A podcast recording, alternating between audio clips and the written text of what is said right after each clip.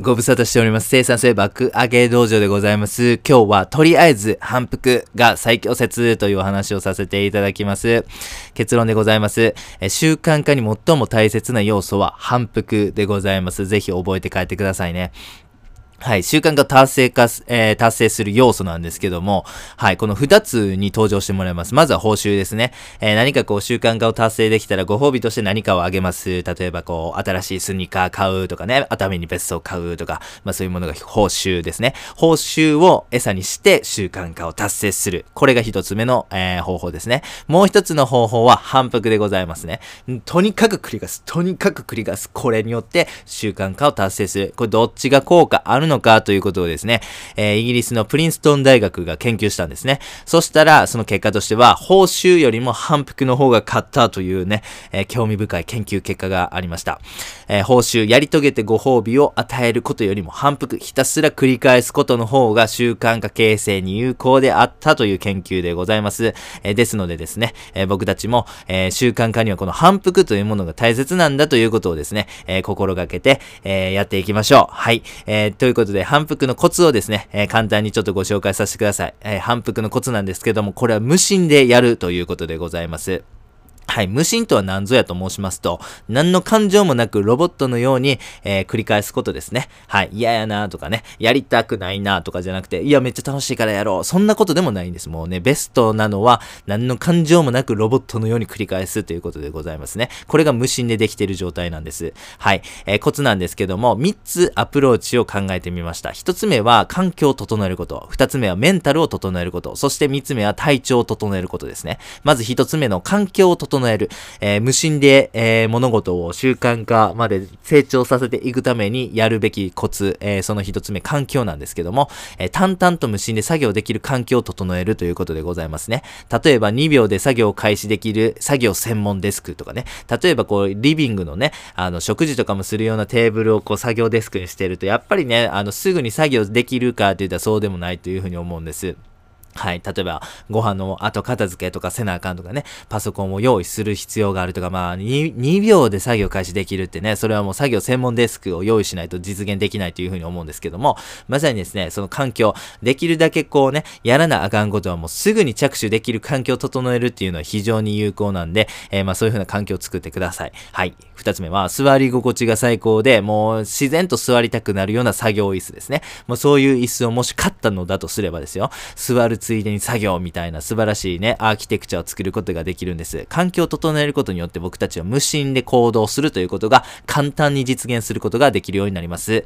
二つ目はメンタルのアプローチですね。はい。反復が習慣化にベストな方法だとまずは理解してください。はい。でも、エゴというかあなたの中のね、あのー、今までの考え方を持った脳とか心っていうのはこういう風に反論するわけなんです。いや、反復が大事って言われてもめんどくさいことには変わりないよ。めんどくさいわ、やりりたくないわってね、エゴが思うわけでございます。まあでもそういう時にね、あの、こういう風に、えー、聞かせてあげてください。歯磨きが継続できるように習慣化も難なく達成できる日が来るねんから、今お前はめんどくさいかもしれへんけど、きっとできるから頑張ろうぜっていう風にね、言ってください。エゴっていうのは本当ね、聞き分けのない子供みたいな、だだこねる子供みたいな感じなんですよね。きっとですね、あの、親御さんもそういう風な子供が、あのね、お育てらしていらっしゃる方であればですよ。まあなんかこうね、十分にこう言って聞かせることによってきっと最後はね、理解してくれると思うんです。まあそんな感じだというふうにね、思ってエゴと対処してください。はい。二つ目は、ある程度継続すれば苦もなく継続できるんだということをまず理解して信じてくださいね。そしたらエゴが、まあ、こういう風な反応してくるわけです。いや、今日もこれかよ。マジで変わり映えしないからこれやりたくないわ。もう飽きたわ。っていう風にね、エゴが言ってくるわけなんです。はい。そんなわがままなエゴにはこういう風に言ってあげてください。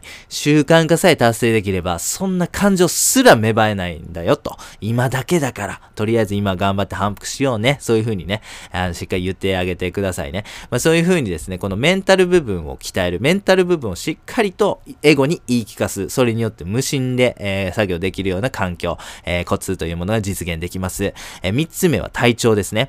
え、皆様も今年風邪ひかれましたか？本当ね、あの、風邪ってね、ほんとしんどいですよね。風邪をひいてない時は風邪のしんどさって結構忘れているんですけども、実際風邪ひくと、あー、まあ、やっぱしんどいなと、まあなんか改めて思いますね。たかだかトイレに行くのもこんなにしんどいんかと思もう頭割れそうやとかね、アクエリ買いにコンビニ行く途中にしんどくて倒れんちゃうかみたいなね、こと何回も思ったあ記憶がございます。風ってしんどいですよね。たかたか風でこんなにしんどいんですよね。で、まあ、風とかね、あの、そういう風に、あの、体調崩してしまうとですよ、やっぱこれ無心で行動ってできないですよね。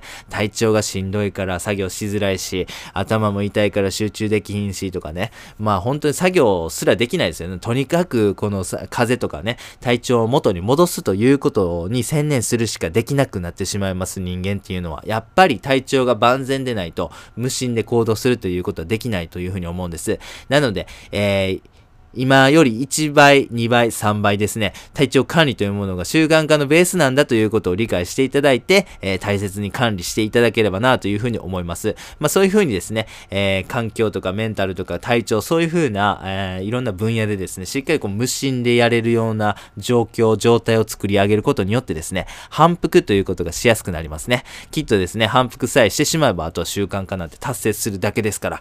で、もうそれは、あの、ぜひぜひやっていただきたいんですけども、も、やっぱベースとしてご理解いただきたいのは、習慣化、えー、これですね、するためには、まあ、ちょっとしんどい時期があると。そして、その時期を乗り越えるためには反復するしかないんだ。そして、反復さえすれば、きっと、歯を磨く時のような気軽な感じで、今のこの習慣が達成できるんだということを信じて頑張ってやってみてください。では最後にやってみようのコーナーでございます。え習慣化の達成に最も大切なものは反復でございます。ということでコツをご紹介いたしました。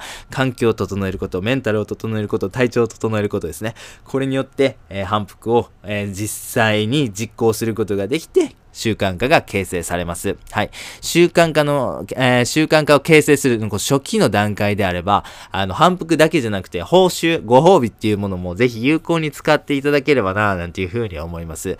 なぜかと申しますと、習慣化っていうのは結果論なんですよね。はい。あのー、まあ、途中のプロセスっていろんなものあると思うんです。例えば反復を頑張ってやるとかね、それこそ、あのね、金に糸目をつけずに、あのね、報酬ばっか与えて、えそれによってこう習慣化を達成できた。まあ、そんな人人もいるというふうに思うんです。どっちがいい、どっちが悪いなんてことはないんです。結果として習慣化さえ達成していれば、プロセスなんて正直どうでもいいんですよね。はい。だから、もう使えるもんは何でも使って総動員して、習慣化というゴール、結果、あの、を、えー、得ると。